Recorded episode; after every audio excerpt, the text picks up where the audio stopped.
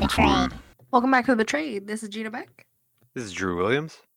Thank you for listening, liking, commenting, and subscribing. We appreciate y'all, especially the reviews on Apple Podcasts. It really means a lot. Yeah, and like always, thank you again for the continued support, the continued engagement, and the hashtag Banana Cats. How are you, Drew? I'm good, G. How are you? I'm doing good.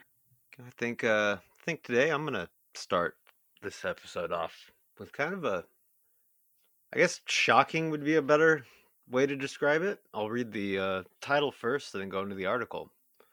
Boyfriend intentionally runs over girlfriend and two children at gas station. Volusia County, Florida. Two children and their mom were injured after Volusia County deputies said they were intentionally hit by a car driven by their mother's boyfriend. Nicholas Shaw, 29, was arrested at the scene.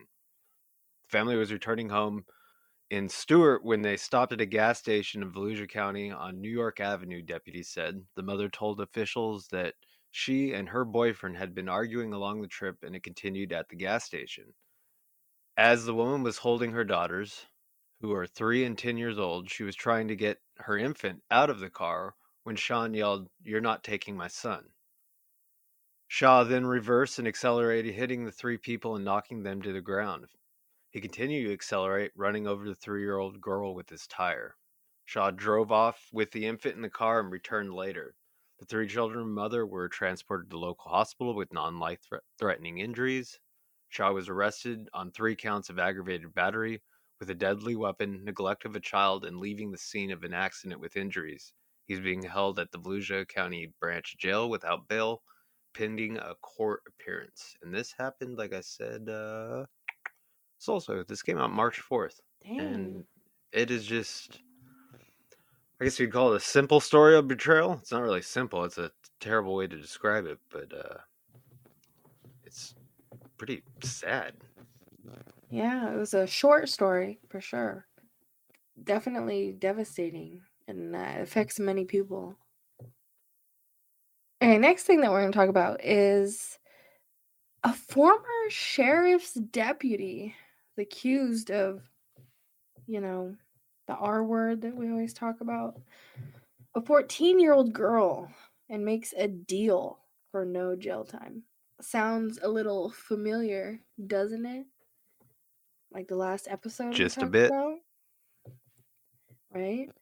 A former Tennessee sheriff's deputy who was charged with the R word, the 14 year old girl, has accepted a plea deal, meaning he will not go to trial and face jail time or have to register as a weirdo. Court documents show. Uh, Brian Beck, a former deputy with the Shelby County Sheriff's Office, pleaded guilty last week to a lesser charge of ag- aggravated assault, a felony, nearly four years after he was indicted on two counts of the R word and two counts of SB. Is that a good uh, abbreviation for it. I, I knew it.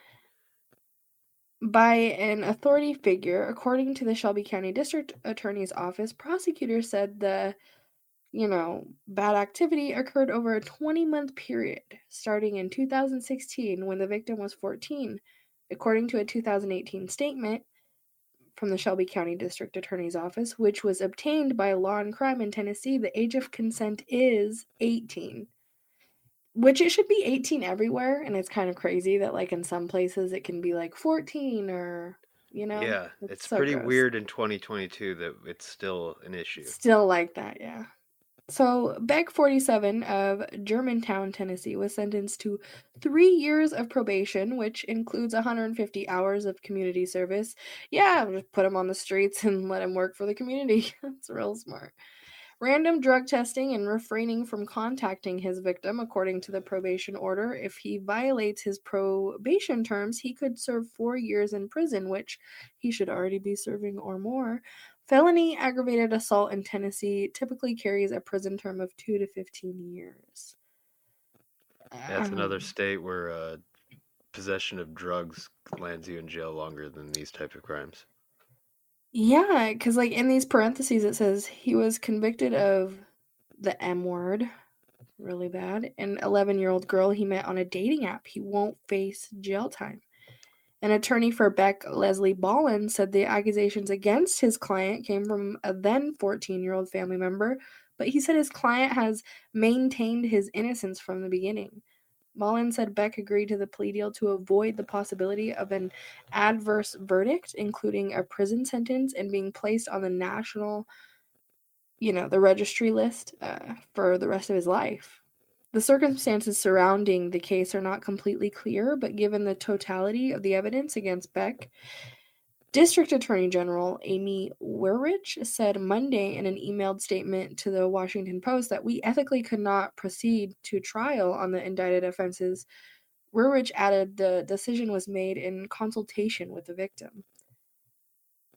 It's just like, what? I just. I mean, go ahead. how how is this right? Like I just I I don't get it. Like so you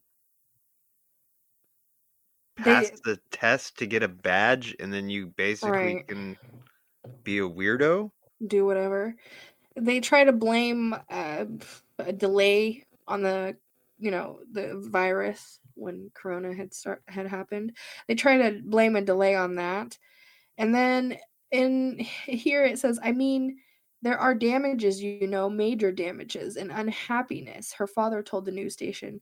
She just needs some closure. She just needs to see movement of the ball. That's what she needs to see, which is exactly true she needs closure whether it's him being in trouble period everybody everybody who is a victim of this they're the predator needs to be in trouble period like what this does doesn't make sense i know it sounds kind of similar to what we talked about last week but it just goes to show it's common it's definitely common in different places in the world and it's something that we just need to be loud about.